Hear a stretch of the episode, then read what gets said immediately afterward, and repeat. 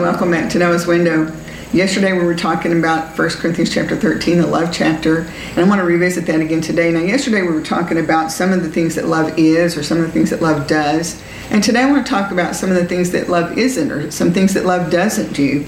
And I'm going back to the same uh, basic area, jumping in in verse four again. This is First Corinthians chapter thirteen.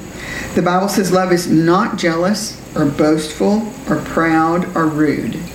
Um, even if you were to just grab that last one about being rude, that would eliminate most of the social discourse that goes on in our culture these days. Um, isn't it sad that we've gotten to the place where being rude is just normal and accepted? But love is not rude. Um, okay, love does not demand its own way. That's another thing that wouldn't fly in our culture, because we've made, um, we've almost made that a, a right to demand our own way. But love does not demand its own way. It's not irritable. Um, that's a big one. It keeps no record of being wronged, and that goes back to the forgiveness we've talked about.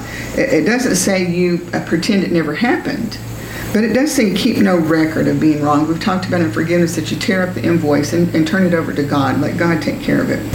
So if you look at the emphasis on love in this chapter and look at the contrast of all the things that are being compared to love and how important love is, in our culture, love has either been completely redefined to be something base, or it's completely lost. Um, but we need to remember how important it is to God. You know, I remember the time that someone went up to Jesus and asked him about the commandments, and, and Jesus said, you know what, if you love the Lord your God with all your heart, soul, mind, and strength, and love your neighbor as yourself, all the rest of the laws are wrapped up in that.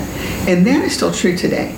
Those are the two things. If we narrow it down to just two things, we need to love God with all our heart and love our neighbor as ourselves. And you know what? If we loved our neighbor, our spouse, our children, our family, our friends, our co-workers as we love ourselves, all of these things would make all the sense in the world, wouldn't they?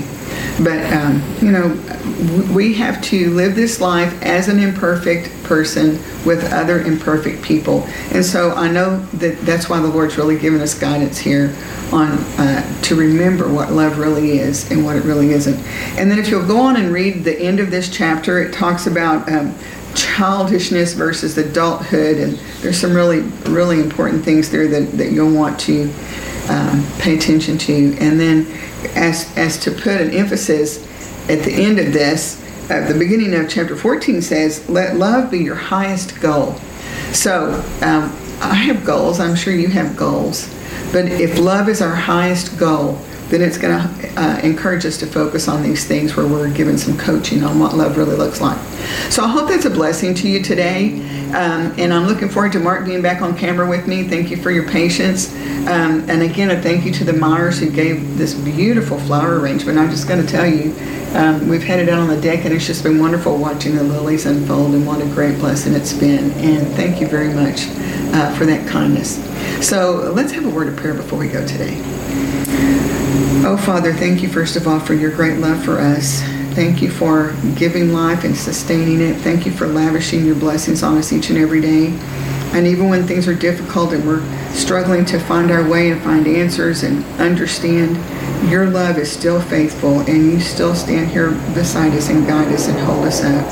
And I just pray that you'd help us to keep that in mind as we have relationships with others, to remember to be loving toward them just as you were loving towards us. And guide us in that, Father, as we go through the messiness of situations each and every day. Just I pray that the Holy Spirit would just bathe our heart in love for others, um, that we would be an honor to you as your child.